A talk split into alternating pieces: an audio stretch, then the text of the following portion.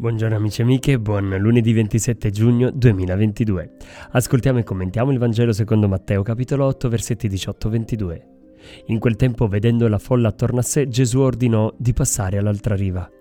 Allora uno scriba gli si avvicinò e disse, Maestro, ti seguirò dovunque tu vada. Gli rispose Gesù, Le volpi hanno le loro tane e gli uccelli del cielo i loro nidi, ma il figlio dell'uomo non ha dove posare il capo. Il figlio dell'uomo non ha dove posare il capo. Spesso pensiamo che essere cristiani sia la cosa più facile del mondo. C'è da dire che questa idea ha annacquato non poco la nostra fede, tanto da diventare troppo poco credibili.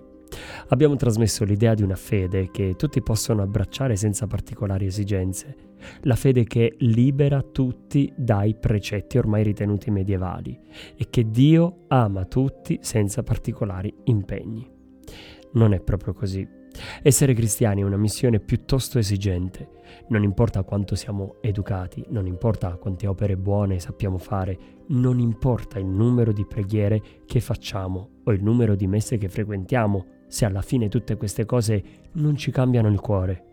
Non importa se sono cristiano e poi nessuno si interroghi sulla bellezza della nostra fede, perché la nostra vita non ha più il sapore di Cristo. Un cristiano è come Gesù, colui che si consuma per gli altri e non ha tempo di pensare a mettersi comodo.